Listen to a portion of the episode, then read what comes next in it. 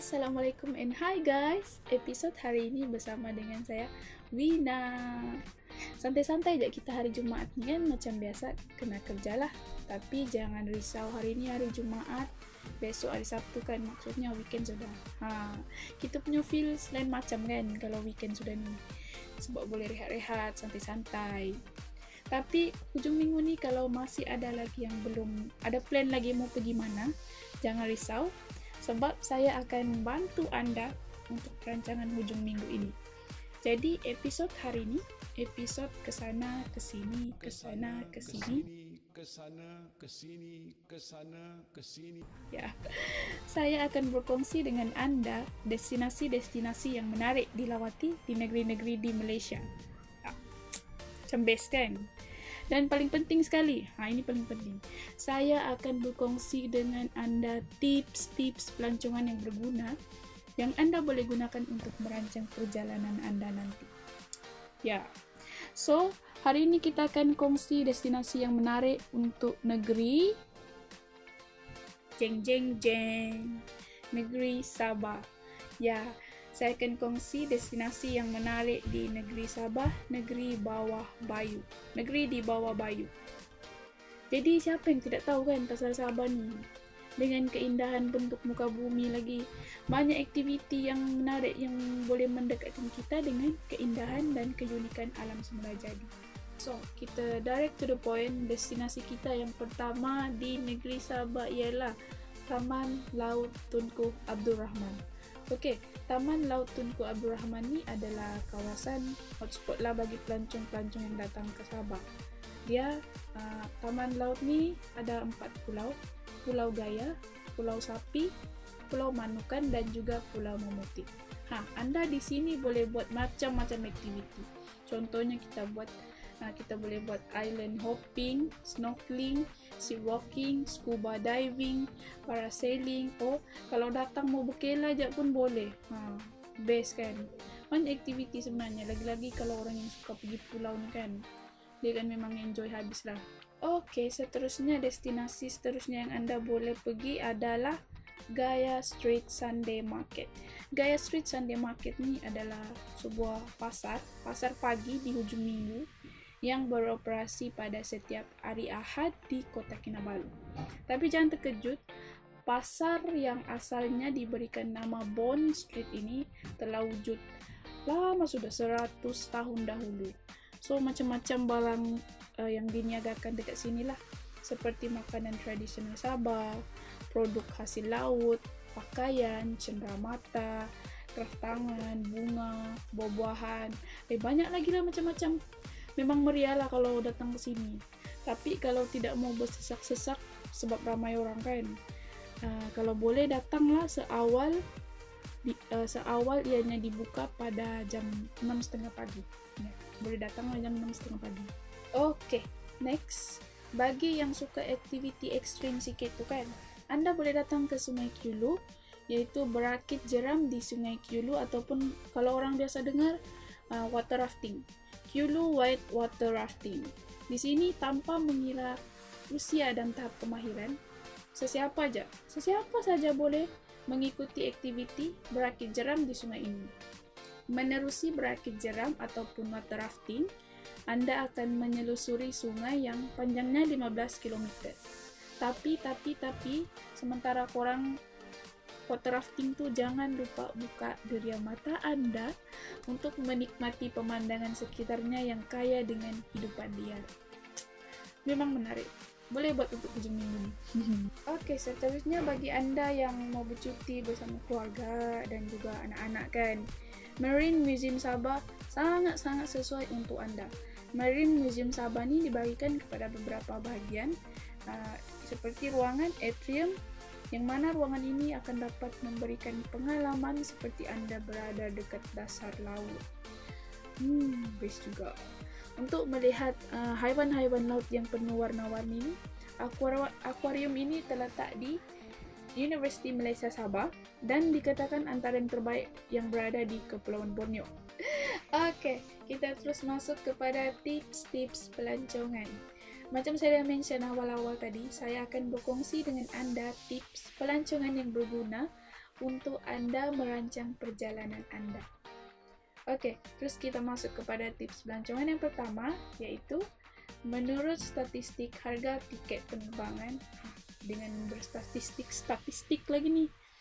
Okey, tiket penerbangan lebih murah pada hari Selasa tengah malam dan lebih mahal pada hari Jumaat malam.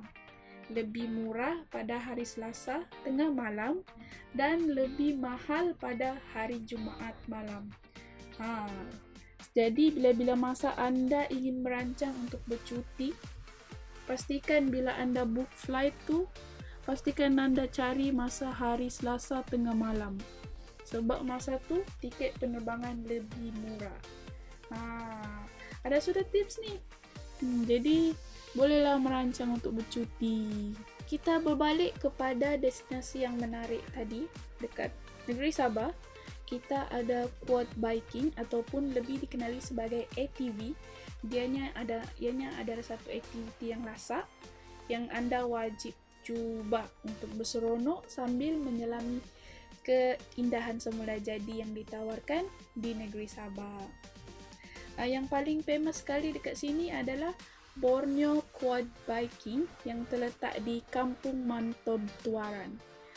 Kalau tak mantap juga percutian anda, tak tahulah kenapa. Di sini anda akan dapat melalui pelbagai bentuk muka bumi yang mencabar, dari laluan yang berlumpur hinggalah ke kawasan yang curam. Sambil-sambil tu, anda akan dihidangkan dengan panorama yang indah seperti kawasan perkampungan, sawah padi, kebun, hutan dan juga sungai. Lagi destinasi menarik di Sabah iaitu Pasar Filipina. Pasar Filipina ini adalah syurga kepada pencinta makanan, yang mana anda di sini akan dapat menemui pelbagai jenis makanan laut. Maklumlah, semua orang tahu kan, Sabah kan kaya dengan hasil laut. Jadi kalau anda ke sini, jangan lupa untuk mencuba makanan popular yang ada di sini. Yang peliknya, dia bukan seafood. Ianya adalah BBQ kepak ayam madu yang memang sedap hingga menjilat jari. Kalau orang KK panggil ni, sayap. Sayap. Memang mantap. Destinasi seterusnya yang menarik di Sabah iaitu Signal Hill di Bukit Bendera. Signal Hill Observatory Platform merupakan dek pemerhatian yang terletak di Signal Hill, puncak tertinggi di Kota Kinabalu. Di sini, anda dan keluarga dapat menikmati pemandangan terindah dan terbaik di sekitar Kota Kinabalu. Tiada yang dapat melawan pemandangan daripada Bukit Bendera ni lah. Sudahlah angin-angin sepoi-sepoi bahasa. Lepas tu dapat anda pula menyaksikan pemandangan sekitar Kota Kinabalu, sehinggalah ke pulau-pulau yang terdapat di sekelilingnya. Memang menakjubkan, tidak dapat digambarkan dengan kata-kata. Kalau mau tahu, kena datang sendirilah. Ya, kena datang sendiri. Destinasi yang berikut adalah 1 jam perjalanan anda daripada Kota Kinabalu dan anda akan sampai ke Bukit Kokol yang terletak di Banjaran Kokol, yang mana banjaran ini sebenarnya memisahkan pantai timur dan juga pantai barat Sabah. Selain yang Signal Hill yang saya sebutkan tadi, di Kota Kinabalu terdapat Bukit Kokol yang mana anda boleh dapatkan pemandangan yang menyejukkan mata. Dan paling best sekali lagi, pemandangan ni dikelilingi dengan hidupan semula jadi dan udara yang menyegarkan. Tapi kalau anda tidak puas dengan hanya beberapa minit saja di bukit ini, anda boleh menginap sebab dekat bukit ni ada disediakan rumah penginapan. Jadi jangan risau. Next, ada banyak lagi destinasi yang menarik anda boleh pergi di sekitar Kota Kinabalu Sabah. Kalau anda datang ke Sabah ni, anda boleh pergi ke Kota Kinabalu Wetland Center yang mana dia ni merupakan kawasan hutan paya bakau yang kaya dengan pelbagai jenis flora dan fauna. Yang bila anda tengok, anda akan rasa excited. Lepas tu di Kota Kinabalu Wetland Center ni, mereka memang menyediakan ruang jalan berpapan yang panjangnya 1.5 km. Supaya pengunjung-pengunjung yang datang ni pun dapat menerokai tempat ni dengan selamat. Untuk pengetahuan anda juga, lokasi ini sebenarnya terkenal dengan bagi mereka yang mencintai burung.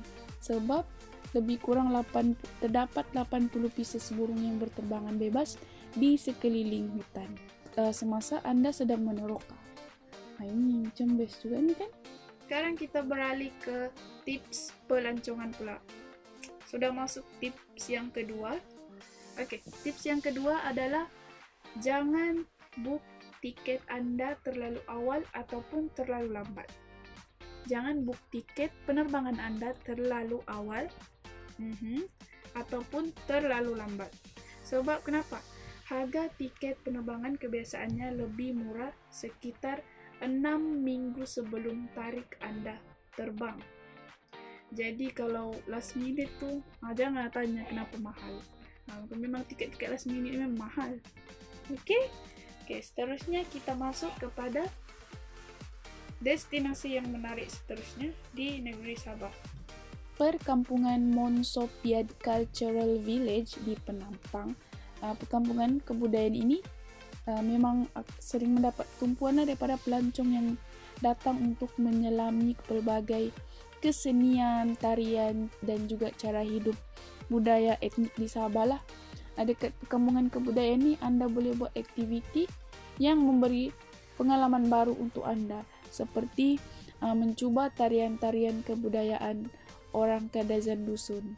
Mungkin anda akan rasa familiar dengan tarian-tarian kebudayaan ni sebab anda mungkin pernah menontonnya di televisyen. Okey, lokasi kita yang seterusnya adalah Pantai Tanjung Aru.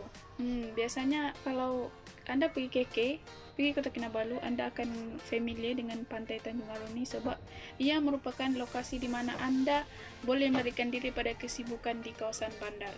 Kalau sekiranya anda menginap di sekitar Kota Kinabalu, anda boleh datang ke sini tanpa bersusah payah kerana kedudukannya yang tak sangat jauh lah. Bila anda sampai ke sini, jangan lupa membawa kamera dan anda boleh tunggulah di sini menanti saat-saat matahari terbenam dan anda boleh ambil gambar. Okey, sebagai peringatan, waktu matahari melabuhkan tirai di Kepulauan Borneo adalah lebih awal daripada semenanjung, iaitu dalam sekitar 5:30 petang. Jadi 5:30 petang tu kena terpacak dah duduk kat situ tunggu. Okey. Lokasi di Pantai Tanjung Aru, Kota Kinabalu. Alright. Okey, next seterusnya kita ada Kipandi Butterfly Park.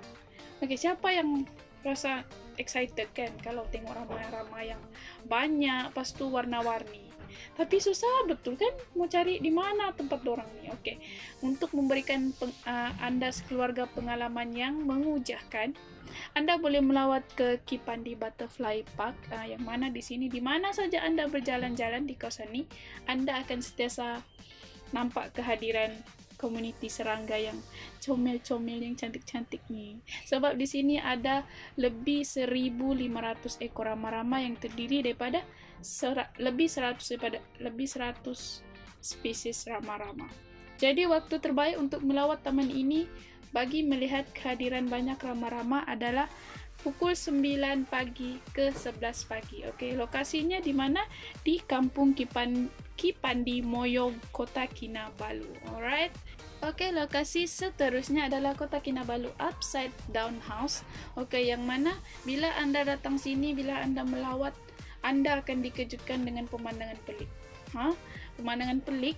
Pemandangan pelik ni maksudnya bila anda masuk saja ke sini, anda akan hidup macam dekat angkasa lepas.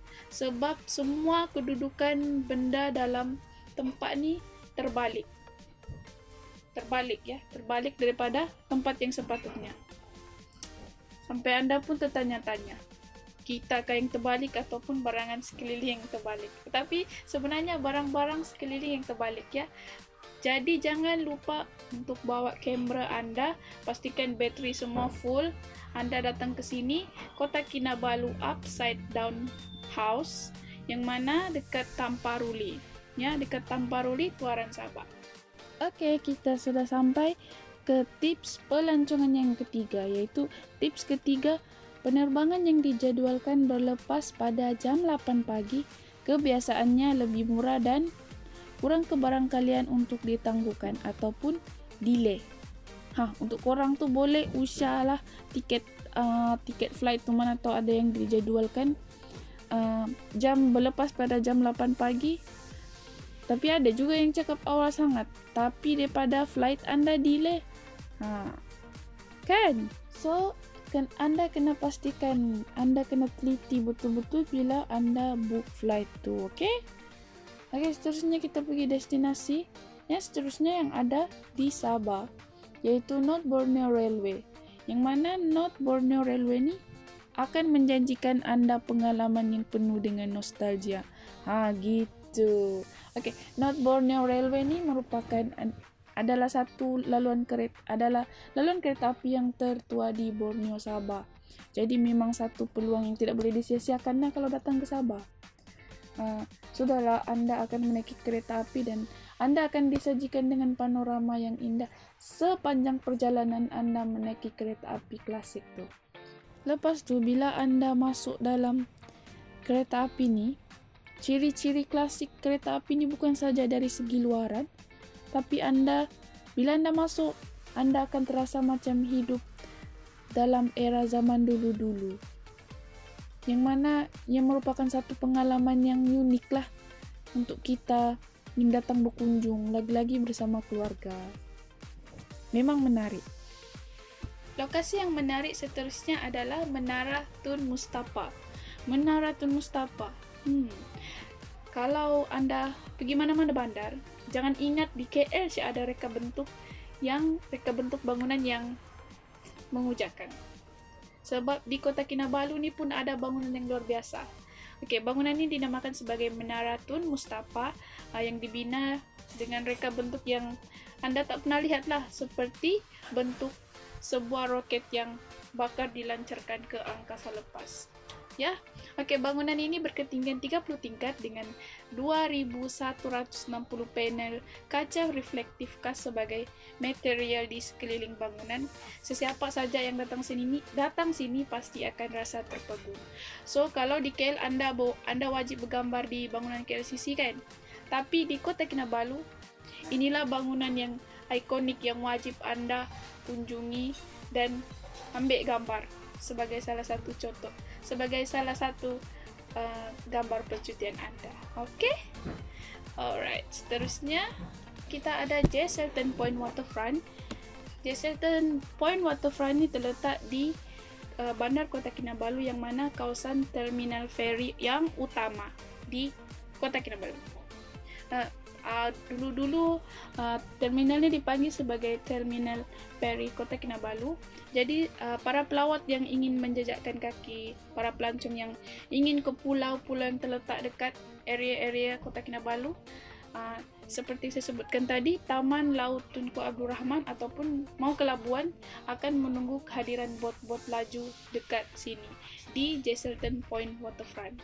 Okey, terminal ni terletak di bahagian utara Kota Kinabalu dan hanya beberapa minit saja anda jalan kaki, okey, daripada penginapan-penginapan yang jika anda tinggal di bandar, okey.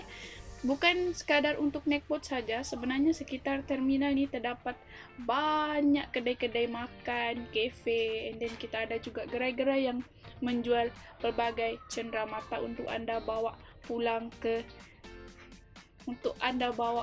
ke tempat anda, okey. Lokasinya di Jesselton Point Waterfront di Kota Kinabalu. Okey, seterusnya kita ke lokasi yang seterusnya adalah Perdana Park. Okey. Bila anda datang ke Kota Kinabalu tapi anda rasa ingin mau chill-chill je kan waktu malam ni, tapi anda mau stay dekat area-area bandar. Jika anda ingin ke taman ini, ianya bermula pada pukul 7 malam, yang mana anda akan menyaksikan pemandangan yang sangat-sangat menarik, iaitu pertunjukan pancuran air yang penuh dengan warna-warni sambil diiringi dengan irama lagu. Memang mau chill-chill je kita kan kalau malam. So ini Perdana Park ni memang sesuai lah untuk anda, lagi-lagi anda datang bersama keluarga. Okey, persembahan percuma ni berlangsung selama 15 minit sebelum diulangi semula setiap 30 minit kemudian sehingga pukul 9 malam. Jadi pastikan anda datang sharp jam 7 malam. Kalau mau stay lama-lama, okey, sampai jam 9 malam. Jangan pula sampai di sana tengah malam, okey? Selain menikmati keindahan pancuran air yang penuh warna-warni itu kan, kalau anda mau berjogging pun, mau bersenam dekat sini boleh. And then bila tengah chill-chill tu kan bersama keluarga tu, santai-santai sana, anda sebenarnya boleh bergerak ke Pantai Tanjung Aru. Anda sebenarnya boleh bergerak ke Tanjung Aru sebab dia jarak dia memang tidak jauh. Dan di sini anda boleh beli macam-macam makanan lah untuk menjamu selera pada waktu malam sementara menikmati pemandangan indah di Perdana Park. Alright, lokasi Perdana Park Jalan Aru, Kota Kinabalu, Sabah. Alright. Okay, next kita ke Kota Kinabalu City Mosque ataupun Masjid Terapung Likas, yang mana masjid ini merupakan masjid kedua yang terpenting di bandar Kota Kinabalu.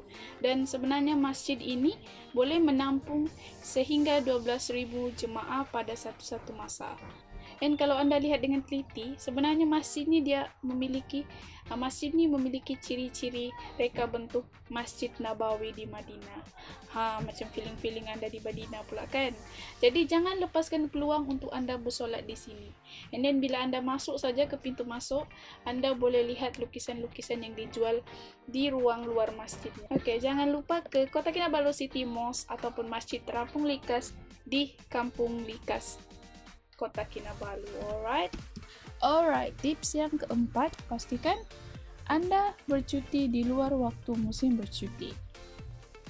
Musim bercuti ni biasanya macam cuti sekolah, cuti umum dan juga musim-musim perayaan, dan ianya merupakan waktu-waktu puncak ataupun peak season.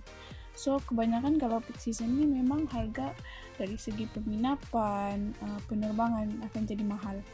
So, jadi kalau anda bercuti, pastikan bukan pada waktu musim cuti sebab anda akan dapati segala-galanya akan murah dan juga mudah bagi anda untuk bercuti.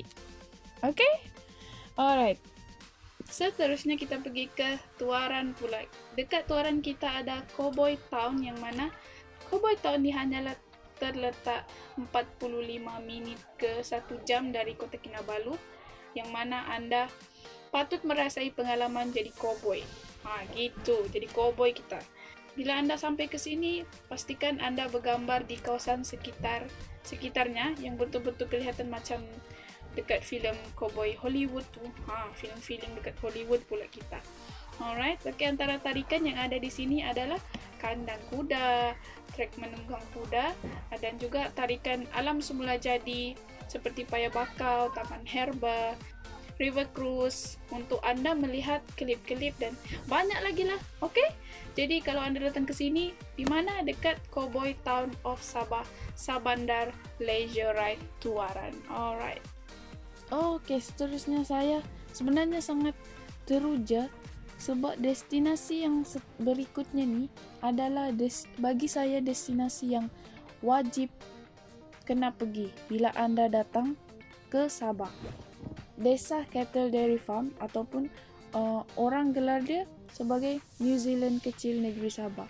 Sebab panorama dia tu kelihatan seperti negara New Zealand dengan pemandangan ladang lembu yang menyejukkan mata dengan rumput-rumputnya hijau yang dikelilingi bukit bukau, menjadikan pemandangan lebih memukau kepada siapa saja yang datang ke sini. Tapi kalau anda datang ke sini, jangan lupa untuk beli produk-produk tenusu daripada hasil daripada ladang ini, memang segar dan juga sedap. Okay, kalau anda singgah ke Desa Cattle Dairy Farm, anda wajib singgah ke Pekan Kundasang sebab dekat sini ada sayur-sayuran dan buah-buahan yang segar dan juga organik.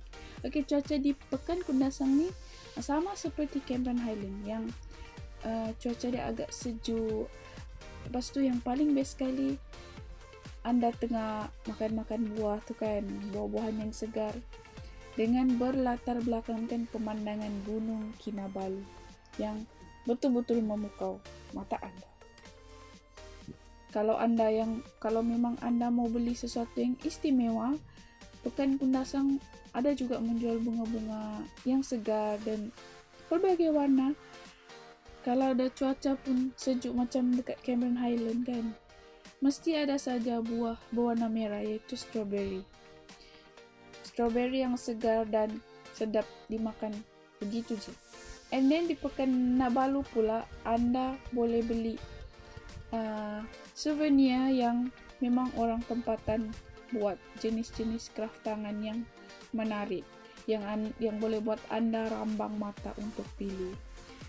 Jadi memang kena wajib singgah kalau mau beli souvenir dekat sini, memang wajib singgah ke Pekan Nabalu dan juga Pekan Kundasang.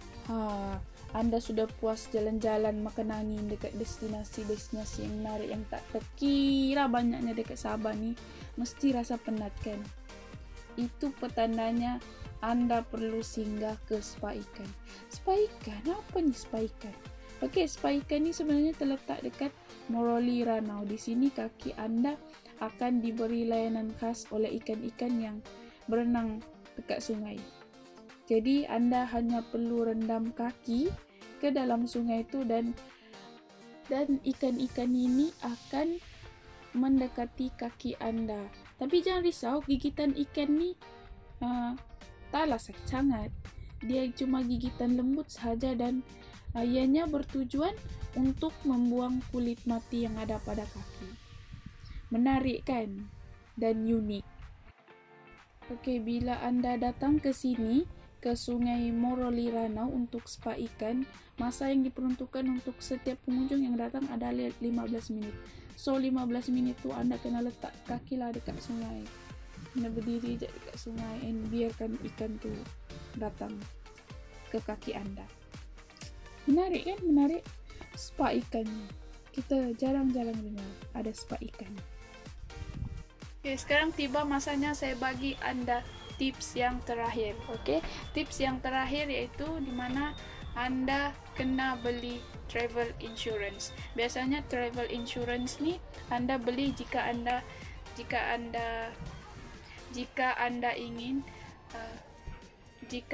ingin melancong ke luar negara. Ini amat pentingnya, anda kena beli travel insurance, yang mana travel insurance ni paling murah pun anda boleh dapat RM30 dan juga ke atas.